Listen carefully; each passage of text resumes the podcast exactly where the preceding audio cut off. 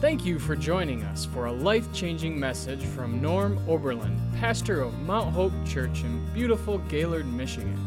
Our prayer is that this message will help strengthen and encourage your walk with Christ. Please enjoy. And now, here is Pastor Norm. And I have been working on the book of Revelation in my studies, and that's what we're going through, as you can see behind me.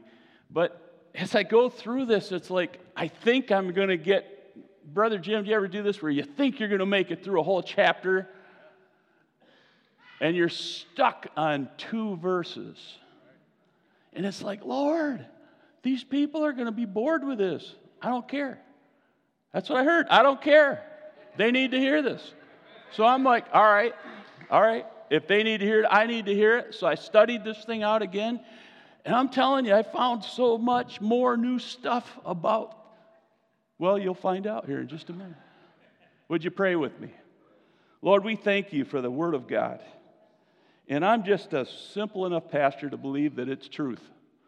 Every bit of it, from cover to cover, Genesis to Revelation.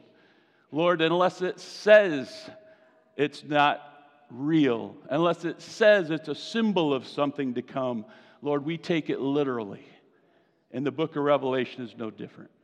Today, Lord, I pray that you would give each one of us eyes to see and ears to hear the things of God. Lord, you said that to every church, all seven of them. Those who have ears, let them hear. I pray that be the case here today. And Lord, if this man doesn't say it, Lord, I pray that you would speak something into every person's life, something they need to hear today that will challenge them, change them, convict them if needed. But Lord, we pray when it's all said and done that you would be well pleased, that you would be glorified. In Jesus' name. And everybody said, Amen. Amen. Amen. Well, I want to go back to Revelation chapter 4, and that's where I was when we met two weeks ago. Last week, of course, Pastor Barb and I did the uh, Father's Day message, and I felt like it went pretty good you know, we're still kind of figuring each other out. We've only been married 41 years. And I love, I love how we finish each other's sentences. We don't even need to talk anymore. We, we just know. Right? Isn't that true, Pastor Barb? We know, and, and this is a little bit silly, but we'll be on the road. We'll be driving from here to, like, say, Lansing. We don't have to say a word we already know what the other one's thinking. It's amazing. It's like we can read each other's minds because our mind is the other person's mind. That's how long we've been together. You know what? It didn't sound good.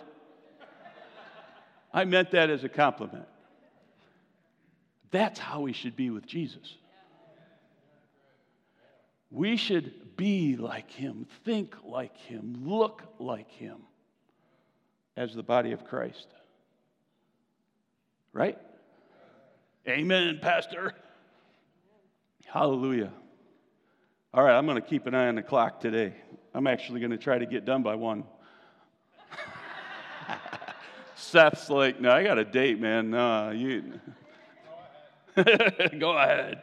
Revelation chapter 4. And Unless otherwise identified, I will be reading from the New Living Testament. All right.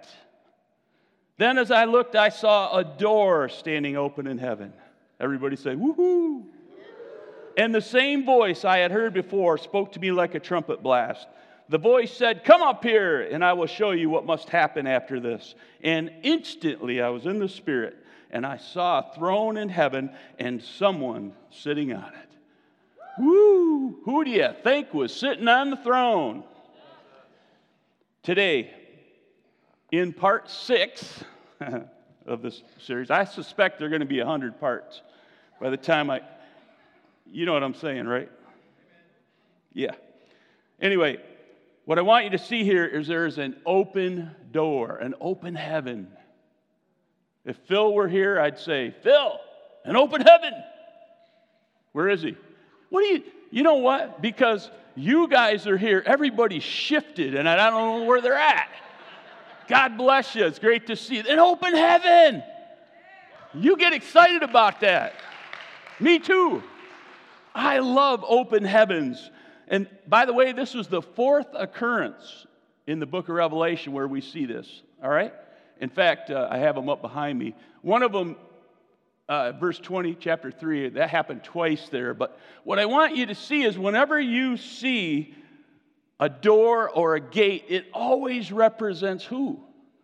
Jesus. There's no one else. Jesus. The open door is Jesus.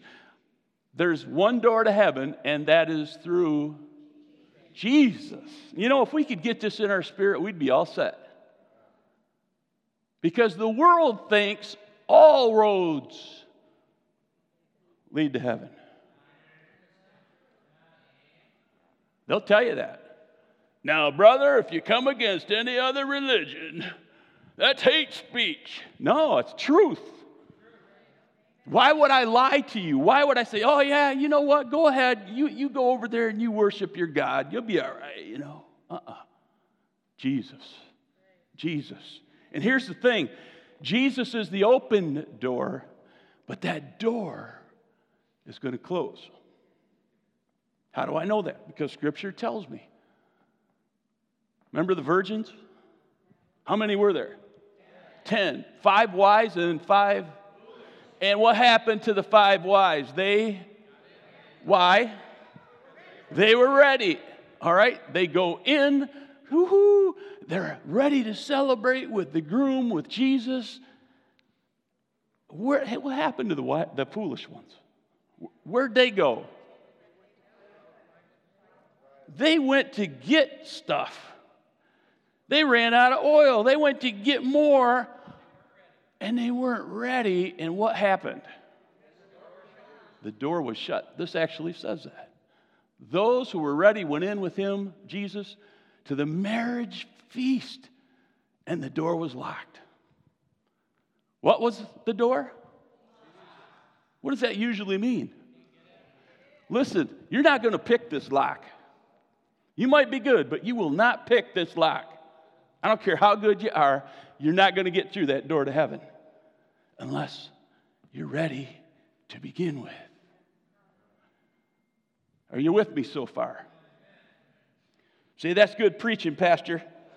Because if, if you don't tell me this, you know, it's not going to be. It's up to you, it's in your hands. Jim, do you feel like that? When, when your people challenge you and, and like they're your best cheerleaders, it's awesome, isn't it? Then you feel like a rock star up here. Maybe not a rock star, but. Yeah, I do. Yeah, yeah, yeah. I'm just trying to go with the flow here.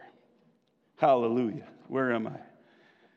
So heaven's door stays locked until that image that we played for the offering song comes true.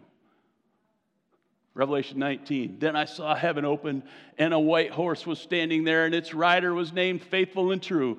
For he judges fairly and wages what? A righteous work. Keep that in mind because we're going to talk about that. Here we see heaven open once again.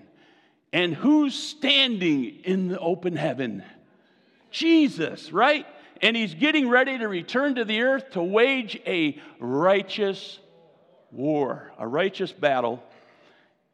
And once he's defeated his enemy, then, then, all of us who are going to be with him during this battle are going to help rule and reign for a thousand years on this planet.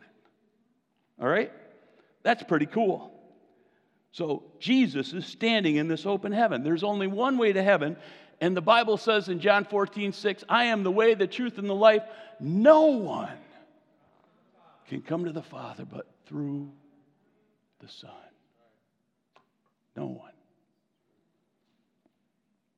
There's no other name that'll get you to heaven.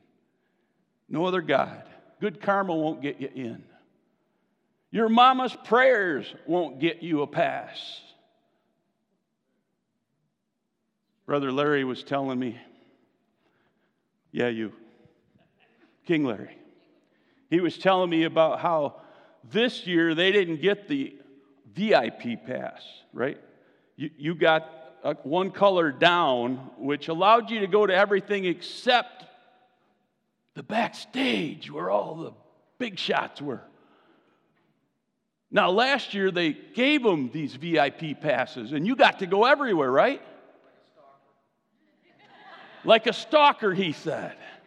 But this year, you couldn't hang out with all the brothers and sisters in the Lord that were the rock star people because you didn't have the right band. Same is true in heaven. You got to have the right band to get in, and the band is Jesus' band. My son keeps saying, What would Jesus do? You got to have the What Would Jesus Do band. No, you got to be connected to Jesus, born again. You've got to have given him your life, and you need to be serving him until he returns.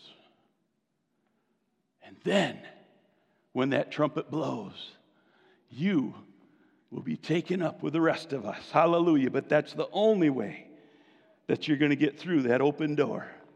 Jesus. Jesus. You see, only Jesus paid the price for your sins at Calvary. Only Jesus gave his life as a ransom for many. And I have a bunch of scriptures up here behind me if you want to go and look those up. I'm not going to show them to you today. But here's the thing, church. And I know I'm speaking to a lot of people that are already born again. There's an urgency. There's an urgency. Oops, an urgency for the church to get this message out to the lost. How many don't know him? How many in your family alone you know of at least a handful of people that don't know Jesus? And then you look around in your workplace, in the school, in, in the shopping malls. How many more don't know that Jesus died for their sins? And it's up to us to tell them to take this very urgent and important message to them. Listen, some of you, you might work next to a drunk that needs to know that Jesus is the way, the truth, and the life. Well, you say, well, he's always drunk. So what? I used to be a drunk. God got a hold of me through a Mexican named Jaime. And I finally gave my heart to Jesus because that man did not give up on me. He kept coming to my door, coming to my door. Jesus is the way, Jesus is the truth, Jesus is the life. I'm saying, shut up. But finally, when I was in that low spot in my life, I said, Brother, tell me about this Jesus. And that's what we have to be looking for are people who are ready to hear the truth. And God gets them ready. He got me ready, He'll get those people ready.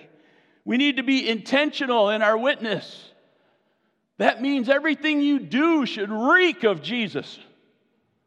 Hello? And I'm not talking about how you look. Look around this room. There isn't a person in here that looks the same. Some of you are dressed to the hilt. You're wearing your suits. My son Troy, he, I, I told him I wasn't going to pick on him. He, he looks so awesome every Sunday. And son, I'm proud of you. You're doing that to honor the Lord, and I know that. I come out my wrinkled shirt, but it happens to be Pastor Barb's favorite on me because it highlights my blue eyes, she said. We're all different, but the message that's in us is the same. Jesus saved me. I'm born again, not because of anything I did, but because I put my trust in Calvary. And Jesus paid the price. And now, whew, I'm one of his. I'm a king's kid, Larry. I'm a king's kid. Yeah. I love it. I feel good. I feel good.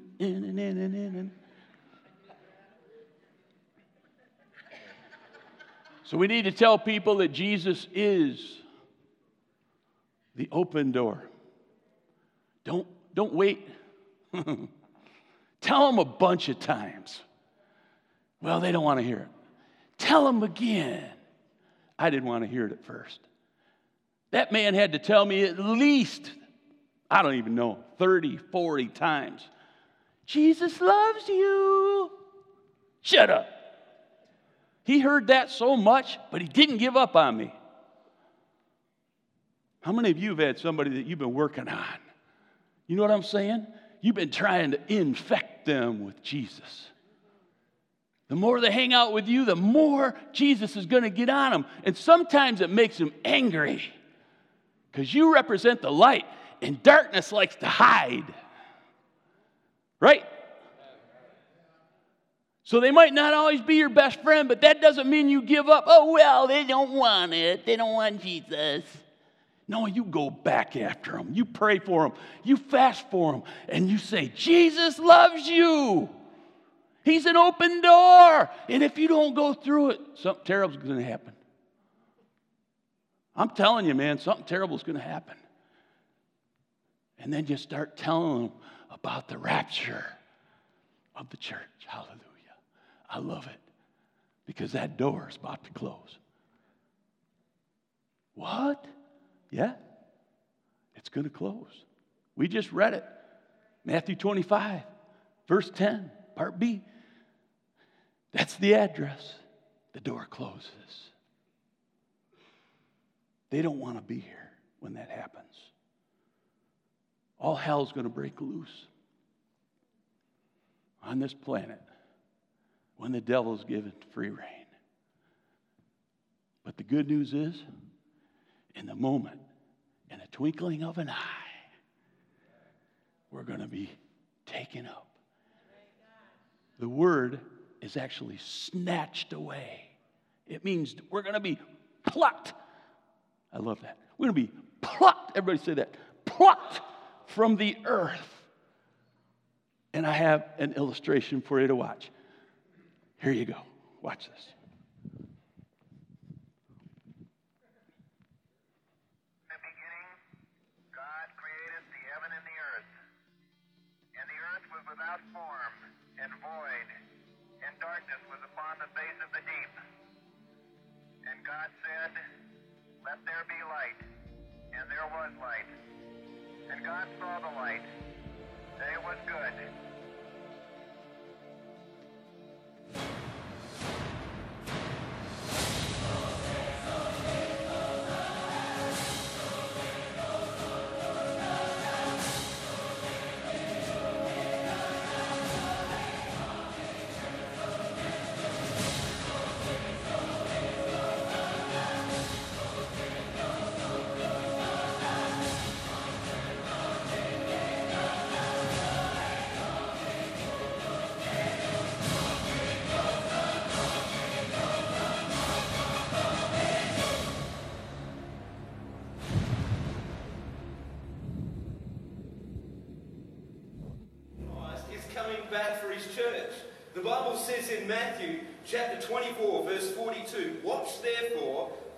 Not know the hour your Lord is coming. I want you to know, church, that Jesus Christ could come this month, or he might come next week, or he could even come.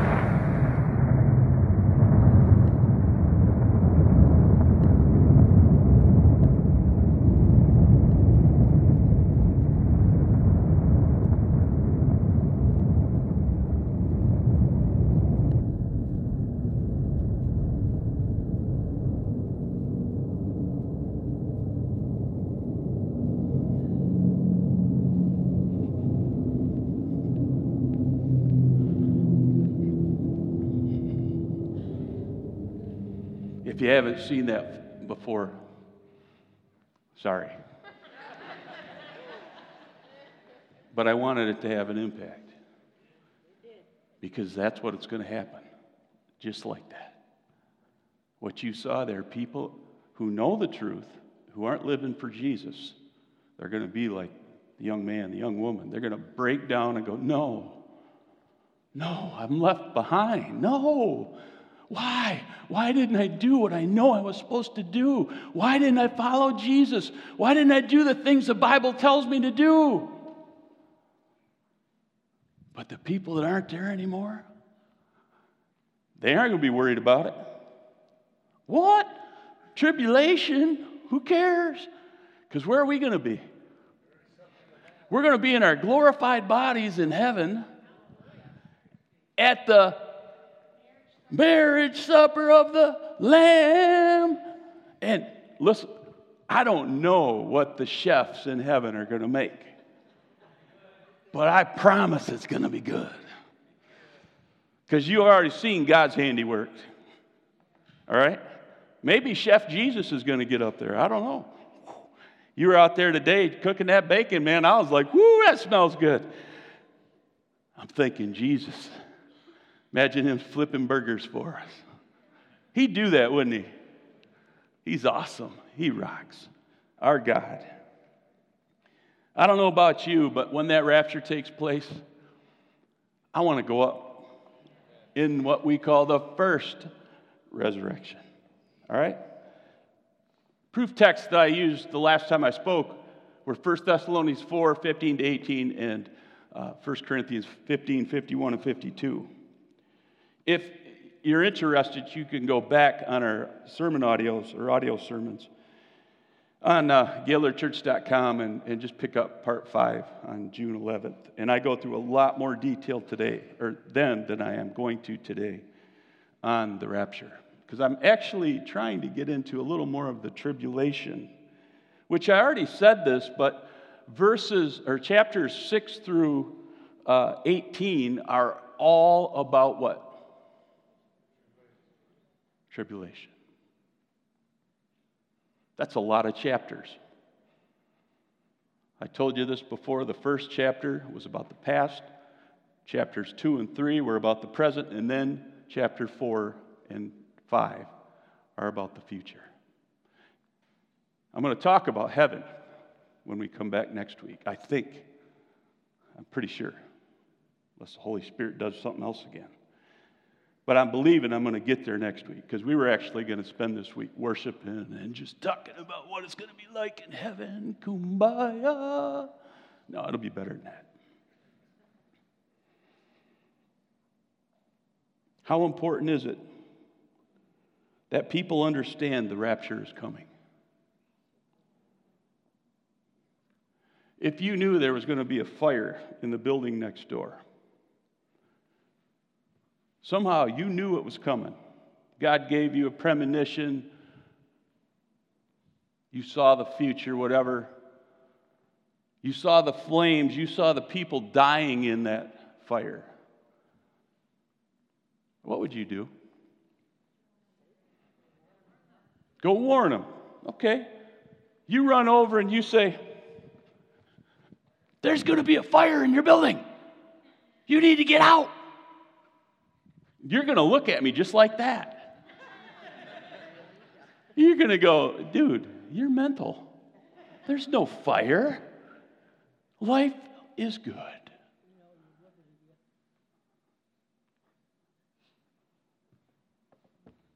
if you knew there was going to be a fire, you'd warn them.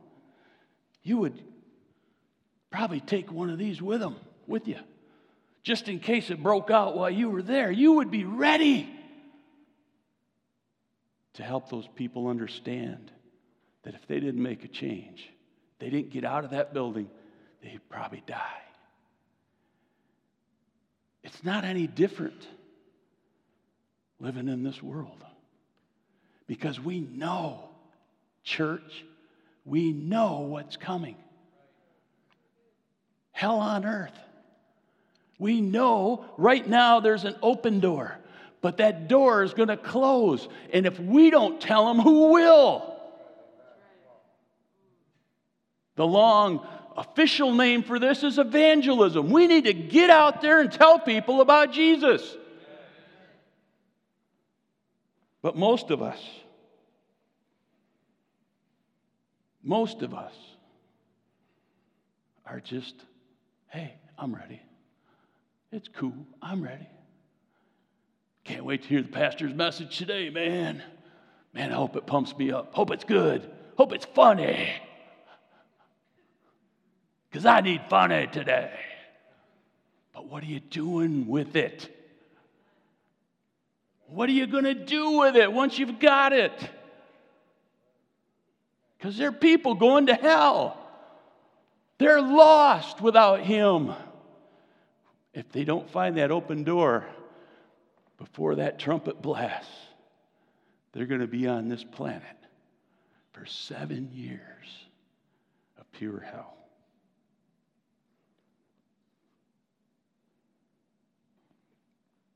Hallelujah. There's a question that's often asked pertaining to the rapture, those who don't believe that, that the, rap, the church is going to be raptured. And it is, all right, if, if the church is raptured, then who's the Bible talking about? Who's the one that's going to get that mark? You know, what's that mark? What, what's the mark of the beast? What, what? Everybody knows, right? It's 666, right? Who's going to get that mark if the church isn't here? At least this is the premise to their argument that we're still here.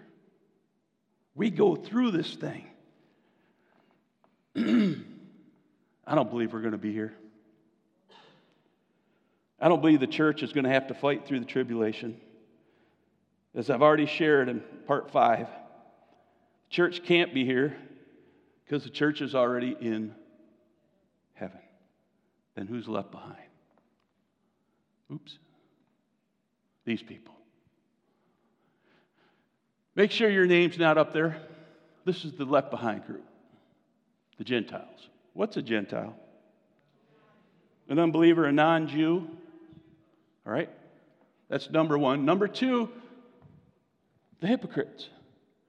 These are church people, people that show up on Sundays, people that claim to be all that, but aren't.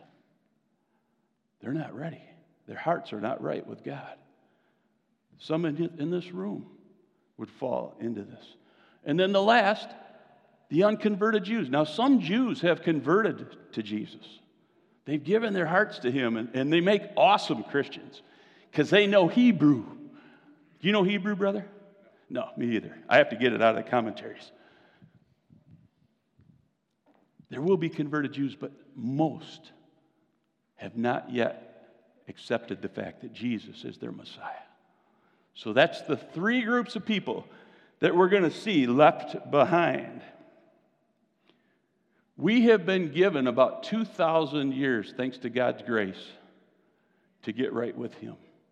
This has been what we like to call the age of the Gentiles, or you could call it the age of grace. Either one is appropriate. 2,000 years to get right with Him. How many are pushing the envelope? Don't raise your hand.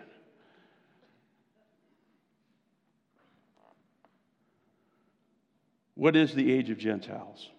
It's the period from the time that Jesus died, was buried, and was rose from he rose from the dead holding what the keys to death and hell, all right? So he's got all authority now in heaven and on earth, and he wanted to share that with us. But he said, in order to share in that, we have to do one thing we have to be born again. This old man can't get to heaven. You have to be washed in the spirit and in the blood. Hallelujah. But if you'll do that, your name will be written in the Lamb's Book of Life. And when that day comes, you will go up with the church. Hallelujah. So God showed mercy on the non Jews because the Jews denied him. I'd like to read a little bit about this. If you have your Bibles, Romans 11, verse 25. I want you to understand this mystery, Paul said, so that you will not feel proud about yourselves. Some of the people of Israel have hard hearts, but this will last only until the full number of Gentiles comes to Christ. You with me? Can you see that last part of that verse that I just read? can you see that there is a timeline? There's a number in heaven. Now, only the Father knows what that number is, but eventually He's going to say, enough time for the Gentiles. Jesus, go get them. Go get the church. Bring them back. Hallelujah. Verse 26 And so all Israel will be saved. And the scriptures say the one who rescues will come from Jerusalem and he will turn Israel away from ungodliness. Let me ask you this have we seen this yet? Has Israel been turned away from their ungodliness? Who is the one that, that this passage is talking about? The one who rescues. Who is he? Jesus. Has Jesus rescued the Jews yet? I think we can affirmatively say, no, it has not happened. So that leads me to believe that we are still on this side of the rapture. We're still in the age of grace, but that door, folks, is going to close, and I believe it's going to close soon. Now, the one who rescues is Jesus, who comes out of Jerusalem. But this little part kind of threw me, and I, I had to actually look it up. All Israel will be saved. And if you would, I wanted to read from the IVP commentary that's, that's InterVarsity Press. Jewish teachers commonly said that all Israel will be saved, but then went on to list which Israelites would not be saved. The phrase thus means Israel as a whole, but not necessarily including every individual, will be saved. In other words, the great majority of the surviving Jewish remnant will turn to faith in Christ during this time period. That's exciting for the Jews, and they're going to have their day. The next verse, verse 27 This is my covenant with them. I will take away their sins. Many of the people of Israel are now enemies of the good news, and this benefits you Gentiles. If it weren't for this change, if it weren't for the Jews denying Christ, I don't know if we would have had this opportunity.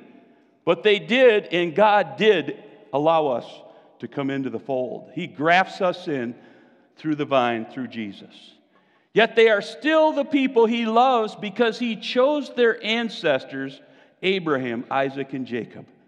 Verse 29 For God's gifts and his call can never be withdrawn. Listen, if God makes a covenant with somebody, it's going to happen.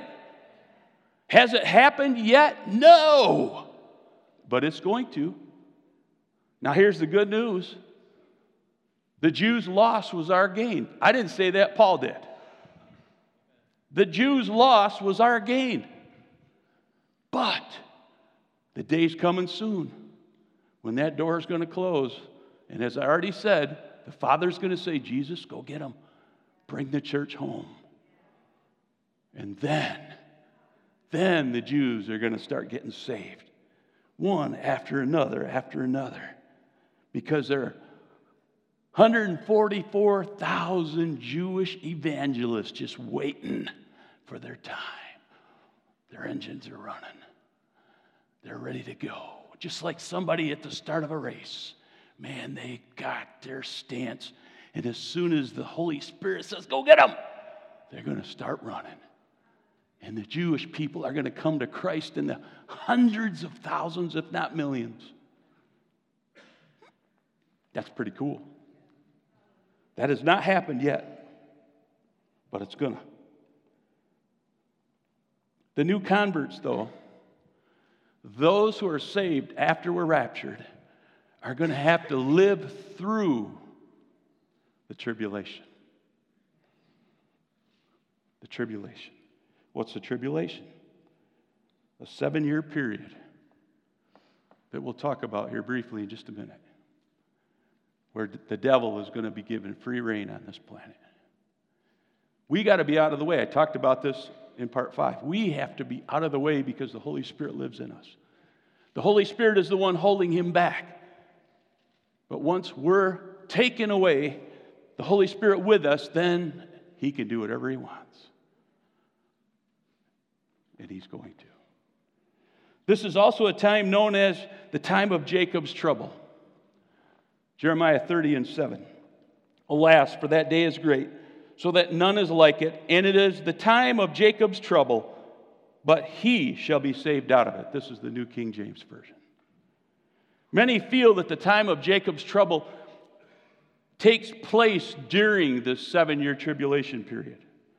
There are many reasons for this conclusion, but let me give you a couple examples. In Daniel chapter 9, we read about the sets of seven seven sets, which is 49, then 62 sets, which totals 69 sets, but there are 70 sets of seven mentioned in the Bible that the, the Israelites will be accounted for. There's one missing. There's one last set of seven, and we believe that is the seven years. Now, that 483 years went right up to Jesus when he died. From the time that they began to build the wall and rebuild the temple under Nehemiah's reign, that clock started ticking.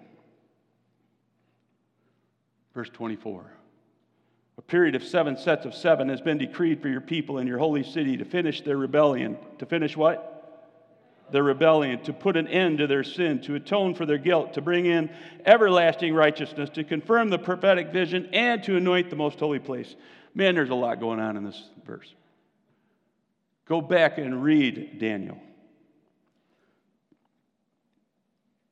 It says they're going to, God's going to put an end to their sin, atone for their guilt, bring everlasting righteousness, confirm the prophetic vision, and anoint the most holy place.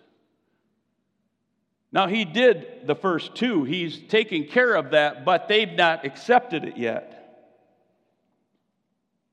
The confirmation of this prophetic vision has not happened yet.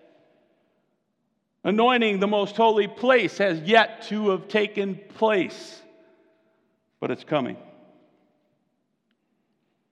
Verse 24 is talking about Jesus reaching the Jews. Verse 25. Now listen and understand seven sets of seven plus 62 sets of seven. That's 69 if you didn't figure that out.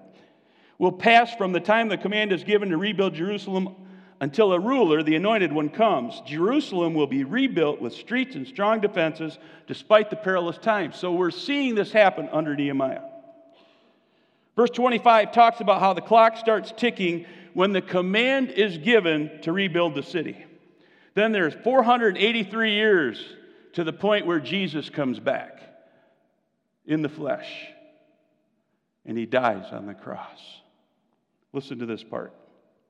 Verse 26. After this period of 62 sets of seven, so you had 49, then you have 483, and then you have the anointed one will be killed, appearing to have accomplished nothing, and a ruler will arise whose armies will destroy the city and the temple. The end will come with a flood and war, and its miseries are decreed from that time to the very end. Now, what I want you to see here, what I want you to watch closely here, is what happens between verses 26 and 27. After the 62 sets of seven, which followed the seven sets of seven for a total of 69, the anointed one, Jesus, is killed. We know that. He hung on the cross, right? That happened in about AD 33. Then in AD 70, the Roman army under Titus destroyed Jerusalem and the temple completely, just as the Bible predicted. But then we jump. Between 26 and 27, we jump from this period of time, AD 70, all the way to the tribulation.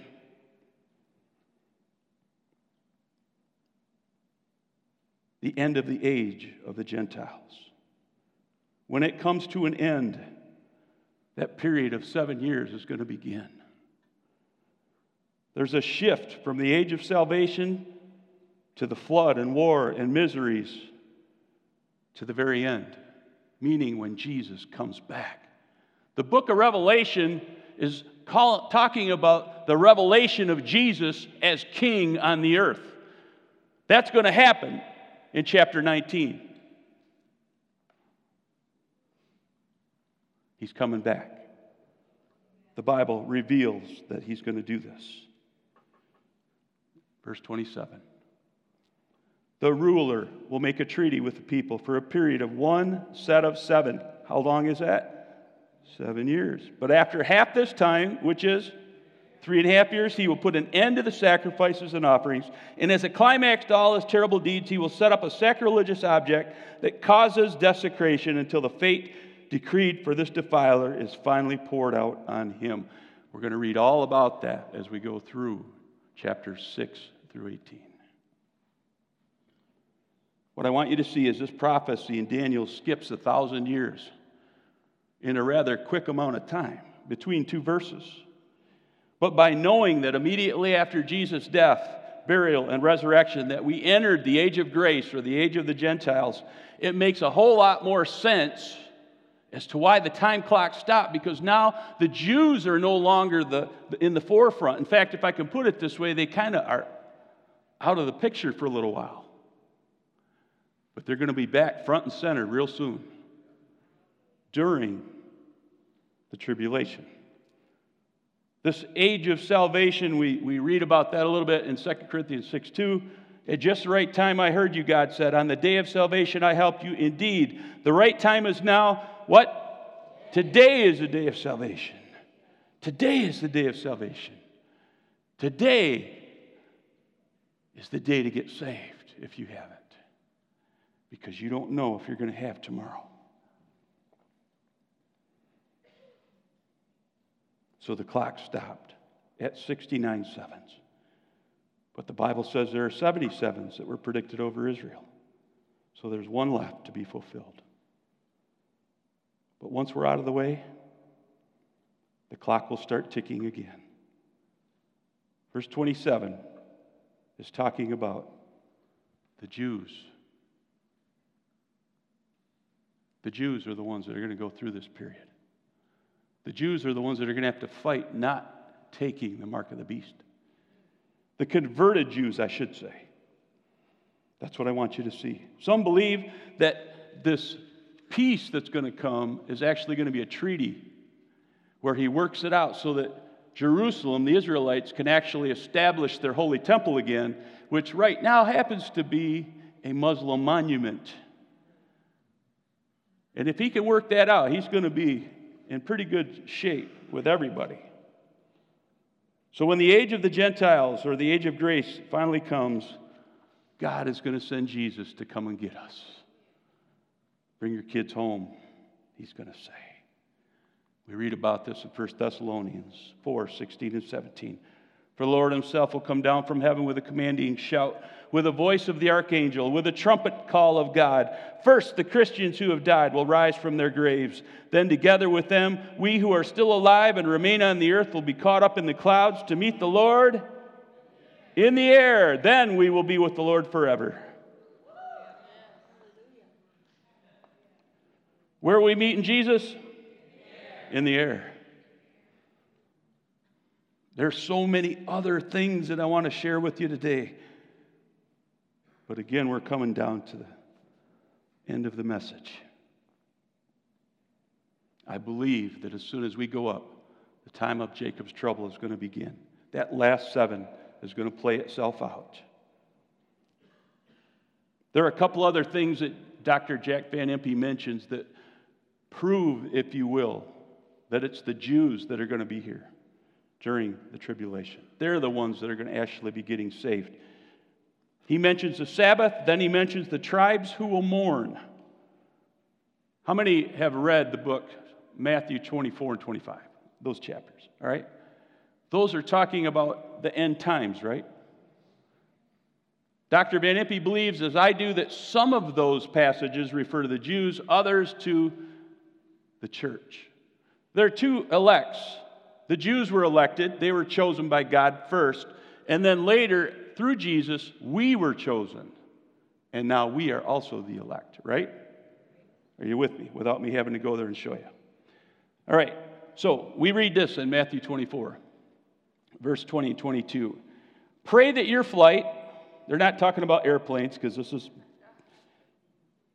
it would have been camels if anything, all right? Pray that your flight will not be in the winter or on the Sabbath. So, unless you're Seventh day Adventist, this is probably not going to pertain to you. This is talking about the Jews. The Jews worshiped on the Sabbath. For there will be greater anguish than at any time since the world began, and it will be so great again. In fact, unless that time of calamity is shortened, not a single person would survive, but it will be shortened for the sake of who? God's elect, God's chosen people. It's got to be the Jews that are still here. You know, this is so set up already. Israel is surrounded by their enemies already. The only place they're not surrounded is the Mediterranean Sea, and that, that's just a matter of somebody sending some big ships in there. You think God doesn't know what He's talking about? He knows the beginning from the end.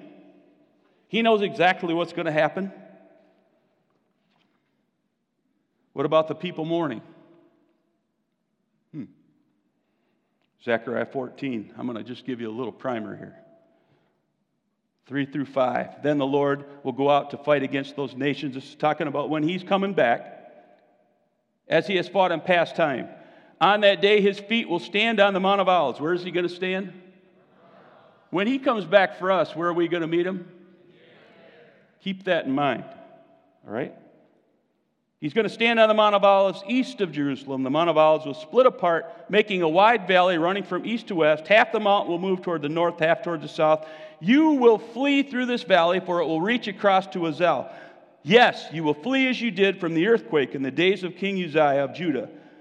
Then the Lord my God will come, and his holy ones with him. That's us. We're going to be with him when he comes back. Jesus is physically going to stand on this earth during his revelation. There's a difference between rapture and revelation. Rapture, the church is going to be snatched away. Revelation, he's coming back.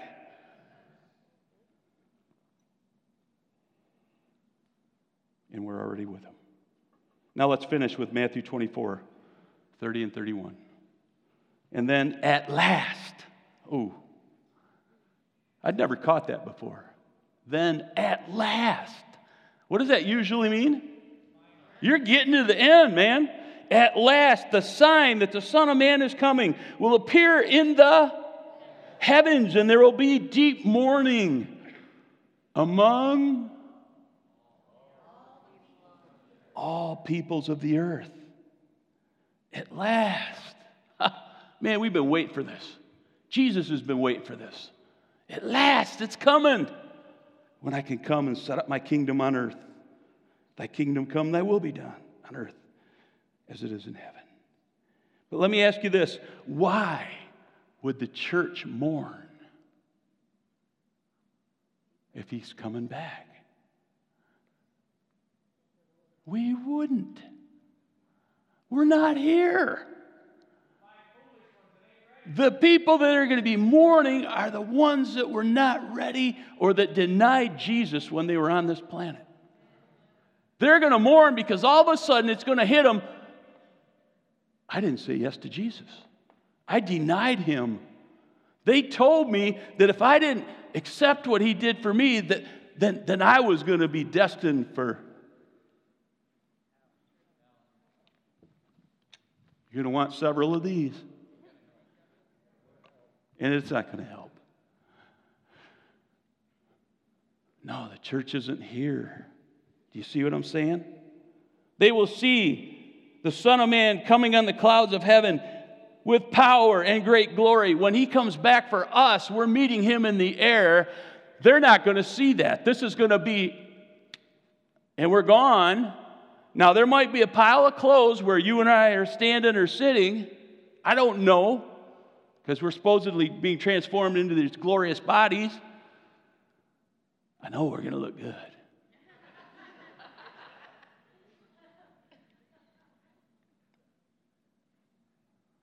I don't know what it's going to look like, but I know this. They're going to have all kinds of stories to tell for why we disappeared.